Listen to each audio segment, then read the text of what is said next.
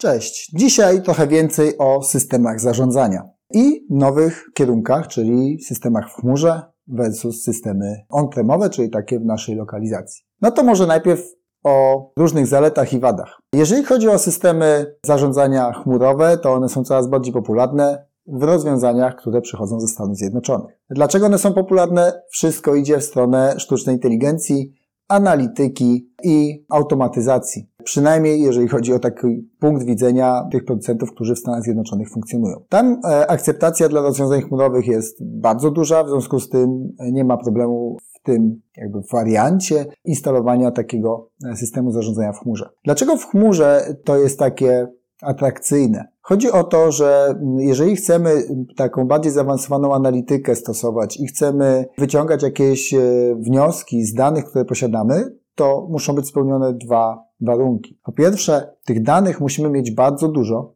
żeby móc wyciągać na tej podstawie jakieś wnioski, a po drugie musimy mieć sporą moc obliczeniową, która będzie umożliwiała nam analizowanie tych danych. Czy to będzie sieć neuronowa, czyli sztuczna inteligencja, czy to będzie jakiś po prostu tylko machine learning prostszy, tak czy inaczej potrzebujemy platformy i to tych zasobów wcale nie mało. Często to są jeszcze rozwiązania, które automatycznie są powiązane z takimi rozproszonymi bazami danych, a to z kolei oznacza, że trzeba tych sprzętowych serwerów przynajmniej kilka, najczęściej minimum 3, a jeżeli potrzebujemy tych danych więcej analizować, to i ponad 6, 12 różne rozwiązania widziałem. No i to się wiąże oczywiście z kosztem. Czyli takie rozmowy, też już uczestniczyłem nieraz w takich dywagacjach, no dobrze, a czy moglibyśmy takie rozwiązanie zarządzania dostać tutaj u nas i żeby ono nam lokalnie działało? No i odpowiedź jest taka, że w zależności od producenta. Czasem jest to możliwe, czasem nie jest to możliwe.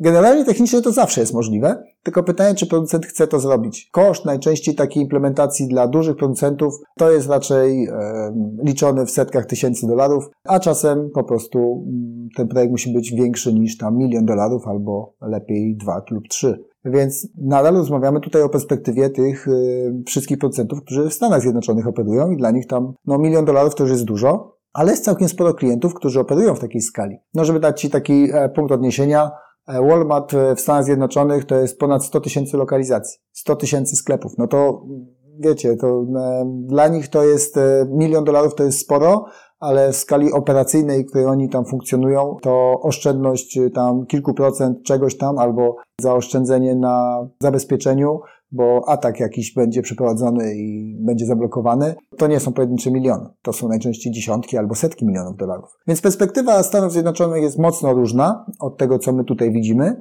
No a nasze rozwiązania takie on-premowe, klasyczne, najczęściej po prostu się zwyczajnie nie wpisują w tą nową strategię budowania tej analityki. No bo jaką analitykę możemy zbudować, jeżeli mamy wirtualną maszynę, nie wiem, z 8 korami, czyli taki typowy appliance wirtualny, który jest używany do zarządzania w takiej klasycznej wersji, czy system zarządzania do naszej infrastruktury, no to jakie możliwości obliczeniowe ma taki appliance? To jest jedno pytanie. No, ma jakieś na zasadzie takiej prostej platformy, że tu zbiera jakiś po SNMP, ewentualnie po API, się gdzieś tam odzywa i nam reprezentuje graficznie dane. To można zrobić. Natomiast nie ma oczywiście dużej ilości danych do analizy, no bo jeden klient nie jest w stanie, no chyba że jest ogromny, jak wspomniany Walmart, ale jeden klient standardowo nie jest w stanie wygenerować olbrzymiej ilości danych takich, które byłyby reprezentatywne z punktu widzenia statystycznego i umożliwiały jakieś wyciąganie wniosków. Czyli na przykład, jeżeli byś rozważał, że budujesz takie rozwiązanie i chciałbyś zobaczyć, jaki jest typowy schemat zarządzania dla danego typu klienta, czyli patrzysz wielkość tej instalacji versus co używa, jakie zakładki, w jakich miejscach i jakie są najczęściej podejmowane działania. Także można było je zautomatyzować, czyli przeanalizować automatycznie pewne zdarzenia i administratorowi podpowiedzieć, o tutaj się coś nie dzieje dobrego. Taki przykład pierwszy z brzegu. Bierzesz sobie taki system zarządzania, na przykład access pointami chmurowy i on Ci w pewnym momencie wysyła komunikat, o widzimy, że tutaj się pojawił dodatkowy punkt bezprzewodowy, czy chcesz zmienić na przykład kanał, czy włączyć system automatycznego przyznawania siły sygnału i numeru kanału. Bo widzimy, że na tej grupie access pointów, czy na tym access pointie masz to niewłączone, a ten kanał, który był do tej pory używany, on już nie jest taki atrakcyjny, bo jest po prostu dużo bardziej zajęty przez jakieś zewnętrzne punkty dostępowe. Jeden z przykładów, pierwszych z brzegu. I oczywiście takiej analityki można mieć więcej. Natomiast jeżeli nie ma platformy, na której można to budować, nie ma dużej ilości danych od różnych klientów, no to po prostu użyteczność tego typu schematu jest niewielka. Czy my tego potrzebujemy? To zależy. To zależy od każdego z nas w zasadzie i od tego, jaki jest profil naszej firmy. Jeżeli ktoś jest administratorem w urzędzie wojewódzkim, to prawdopodobnie tego nie potrzebuje i prawdopodobnie będzie miał duży problem z tym, żeby przekonać kogoś, żeby korzystać z jakiejś platformy chmurowej gdzieś tam, nawet w Europie, już nie mówię, w Stanach. To już jest w ogóle ciężko, ale nawet w Europie. No w Polsce niestety bardzo mało jest, jeżeli w ogóle są jakieś tego typu platformy do zarządzania, no bo po prostu z punktu widzenia amerykańskich firm Europa to jest głównie Niemcy, Francja, Wielka Brytania, no teraz Wielka Brytania już nie w Unii Europejskiej, no ale nadal jest atrakcyjna i jakby jest zaliczana do tego regionu europejskiego. Natomiast wszystkie kraje, takie jak Polska, Słowacja, Słowenia, Czechy, Węgry, Litwa, Łotwa, to jest jakiś taki plankton dla nich, który po prostu, no jak mogą skorzystać z tego, co dostarczamy wszystkim innym, to super, to jest dodatkowy przychód, ale jeżeli mielibyśmy coś specyficznie budować dla nich, no to po prostu się zwyczajnie często nie opłaca. I to z różnych powodów językowych, prawnych i innych. No bo wyobraźmy sobie na przykład, jaka jest perspektywa takiego kraju jak Polska, która jest w Unii Europejskiej, mówi, no bo we Frankfurcie będzie tam to centrum przetwarzania danych, to jest okej, bo tam unijne regulacje są w miarę spójne z naszym krajowym prawodawstwem, to okej, jakoś przejdzie. Jeżeli to prawdopodobnie nie jest rządowy klient, a raczej sektor komercyjny. No ale popatrzmy teraz na przykład Turcja. Nie jest w Unii Europejskiej, ma inne regulacje, ogólnie inne patrzenie na bezpieczeństwo danych i czy oni by chcieli się uzależniać od platformy, która przetrzymuje ich dane we Frankfurcie? No, dobre pytanie. Nie? Co ciekawe, czasem nie ma wyjścia. No, wspomniana teraz niedawno ukraińska ta sytuacja, czyli wojna na Ukrainie, spowodowała migrację bardzo dużo systemów do centrów europejskich, głównie do Azura.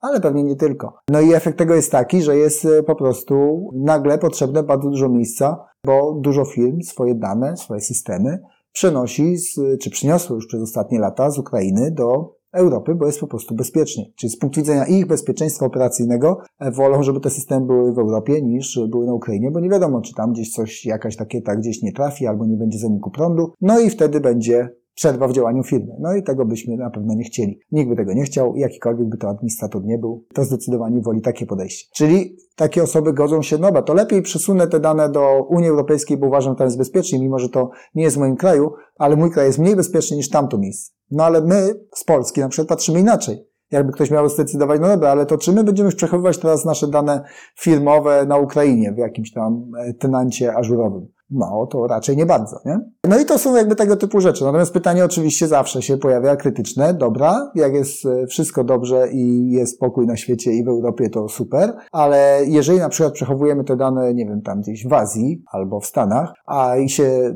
z jakiegoś politycznego powodu coś podzieje takiego, że Europa na przykład ze Stanami się tam zacznie kłócić, no to co wtedy? Czy my nie zostaniemy odcięci od naszej usługi, od naszych danych? Jakby to wyglądało? Kto odpowiada za te dane? Jak będzie wyciek? To jakie prawo tam jest stosowane? Amerykańskie, polskie, europejskie? No to są takie pytania, na które warto sobie odpowiedzieć. Oczywiście w większości przypadków kończy się na tym, że no ostatecznie możemy się zgodzić na tym, że skoro jesteśmy w Unii Europejskiej, to przechowujmy w Unii Europejskiej te nasze dane i wierzmy temu, że te dane są bezpieczne, a jak będzie jakiś wyciek danych, bo to jest największy problem, bo najczęściej backupy są robione, albo powinny być robione, więc upadek, zakończenie działania, nie wiem, jakiś pożar, tak jak było ostatnio w jakimś miejscu, dużym jakimś węźle data center chmurowego przetwarzania, powoduje, że no po prostu możemy odtworzyć sobie w innym ośrodku. Oczywiście, jeżeli to zaplanowaliśmy, do czego gorąco zachęcam, bo trzymanie tylko swoich danych w jednym regionie jest ryzykowne o tyle, że jeżeli ten region na przykład spłonie, no to i nasze backupy, i nasze dane, i wszystko było. Także dobra praktyka jest też jakiś czas temu usłyszałem i to jest słuszna koncepcja, czyli najlepiej to mieć 2 backupy online w różnych miejscach i jeszcze 3 backup przynajmniej offline. I wtedy jesteśmy w miarę dobrej sytuacji. Czy to pod kątem jakiegoś zdarzenia takiego, że pożar, odcięcie prądu, to jest mniej prawdopodobne, no ale jakieś tego typu zdarzenie, czy też jakiś problem typu ransomware, nie? Czyli zaszyfrowanie naszych danych. To też backup offline zwłaszcza, chroni, no bo jeżeli my online mamy dwa backupy, ale te dwa backupy zostaną zaszyfrowane, to też nam to nic nie daje. To też jesteśmy nadal w bardzo trudnej sytuacji, delikatnie mówiąc. Więc wystarczy wtedy odtworzyć sobie ten backup offline. No i to jest w ogóle podstawowe narzędzie w kontekście wszystkiego, nawet zarządzania sieciami. Jeżeli masz konfigurację, to też backupy tych konfiguracji powinieneś robić sobie niezależnie. Nawet jeżeli masz taki system zarządzania, czy on-premowy, czy nawet cloudowy, to dobrze by było jednak mieć kopię tych wszystkich elementów, czy konfiguracji zarządzania raz na jakiś czas, może nie nawet często, ale raz na jakiś czas po swojej stronie. Tak, żebyś był w stanie odtworzyć w razie jakiegoś dużego problemu po stronie innego operatora. No to tak to wygląda, jeżeli chodzi o systemy zarządzania chmurowe. Jeżeli chodzi o on-premowe, no to one nadal są dobre, jeżeli nie oczekujesz nic więcej niż standardowo do tej pory używamy. Czyli jeżeli oczekujesz po prostu zarządzania, backupu, wersjonowania, przywracania, no to te on-premowe nadal są alternatywą ciekawą. Niestety okazuje się, że one, nawet jeżeli są, to prawdopodobnie już nie są rozwijane albo nie będą rozwijane. W związku z tym w dłuższej perspektywie i tak każdy zmierzy się z tym pytaniem, czy iść do chmury, w jakim zakresie iść do chmury, czy jak nie pójdę, to będę miał to, co potrzebuję, czy nie będę miał i co wtedy. To są takie pytania, które się pojawiają. No taki przykład też pierwszy z brzegu, czyli nowy model licencjonowania przełączników Cisco, gdzie jest już subskrypcja, jest usługa, nie masz, nie działa. I no, twój wybór. Więc wszyscy, co jakby taki wybór muszą dokonać, muszą się zastanowić, czy nadal chcą w tym modelu pracować, czy wolą rozwiązania jakieś alternatywne poszukać, na przykład switche, które nie mają takich ograniczeń. Takie projekty też widzę, spotykam. No i to są takie strategiczne decyzje. Tak samo z systemami NAC-owymi.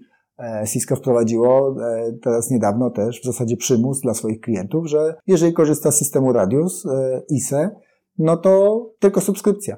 Jak się nie podoba, no to drogi kliencie możesz nie używać. No i co dalej? No i to jest jakby takie ryzyko. No są jacyś inni producenci oczywiście, którzy te perpetualne, czyli stałe licencje nadal oferują, ale jak to się będzie w przyszłości przejawiało, nikt tego nie wie, bo to będzie zależało z kolei od decyzji poszczególnych firm, a poszczególne firmy podejmują decyzje w oparciu o to, jaki biznes widzą w danym regionie, w danym modelu i na pewno dla wszystkich amerykańskich firm model subskrypcyjny jest bardzo atrakcyjny, a to dlatego, że nawet nie chodzi o to, że więcej kosztuje, tylko chodzi o to, że on jest bardziej przewidywalny. A co więcej, jeżeli klient już się przekona do tego, że w modelu subskrypcyjnym pracuje, no to wtedy ma możliwość skorzystania z usług, które będą tylko w subskrypcji, jak wspomniana analityka, jak wspomniane jakieś zaawansowane machine learning, czy podpowiadanie jakichś rozwiązań, czy bezpieczeństwa, czy konfiguracyjnych. To nie będzie po prostu dostępne w perpetualu, bo to jest element, który stale kosztuje, czyli producent musi na bieżąco zapewniać utrzymanie tej platformy, rozwój tej platformy i chce za to mieć stały, przewidywalny strumień przychodu. A tego perpetualne licencje nie zapewniają. Co natomiast perpetualne licencje zapewniają? Zwłaszcza z punktu widzenia zarządzania. No zapewniają takie bezpieczeństwo klienta, że będzie miał przynajmniej to, co teraz używa. Czyli nawet jeżeli producent zakończy dany produkt, nawet jeżeli już dany klient, administrator nie będzie mógł wykupić sobie wsparcia, bo nie wiem, firma nie stać jej, zamrozili wszystkie zakupy, to rozwiązanie będzie działać. Wprawdzie nie będzie supportu, nie będzie wsparcia, wprawdzie nie będzie można aktualizować paczek bezpieczeństwa, no ale będzie działać. I takich klientów też mnóstwo znam tu w naszym regionie, którzy preferują działanie nad bezpieczeństwo. I czasami to jest aż zadziwiające jak bardzo. Ale to tylko mogę powiedzieć tyle, że zachęcam wszystkich do tego, żeby naprawdę aktualizować wszystkie rozwiązania, a już w szczególności te, które mają styk z internetem. Bo nie ma nic prostszego, jeżeli chodzi o sposób włamania się do kogoś, jak szukanie po prostu w publicznym internecie dostępnych interfejsów czy rozwiązań, które są niezaktualizowane, a które mają znane podatności, to jest relatywnie prosta rzecz. Czyli wystarczy sobie skrypt napisać, który będzie wyszukiwał jakieś rozwiązanie, na przykład VPN-owe, które zawsze jest wystawione do internetu i będzie szukał, czy w danej wersji niezaktualizowanej jest ono wykorzystywane. Jeżeli tylko znajdzie taki dostęp, no to automatycznie atak jest udany. W związku z tym, i to niezależnie od producenta, jeżeli używasz jakiegokolwiek rozwiązania, które ma internet, styk z internetem na danym urządzeniu, to urządzenie zawsze będzie krytyczne pod kątem aktualizacji. Więc warto to pilnować. To jest podstawowa linia obrony i warto to po prostu robić. No bo wiadomo, że w przypadku VPN-a musi być ten styk z internetem. Z założenia funkcjonowania tej usługi nie da się inaczej. Także to tyle, jeżeli chodzi o systemy zarządzania chmurowe, lokalne, plusy i minusy. Pytanie dla mnie też ciekawe, kiedy i w jakiej takiej grupie będą chętni ci my, w zasadzie administratorzy, takich migracjach. Na dzisiaj to tyle i do usłyszenia w kolejnym odcinku.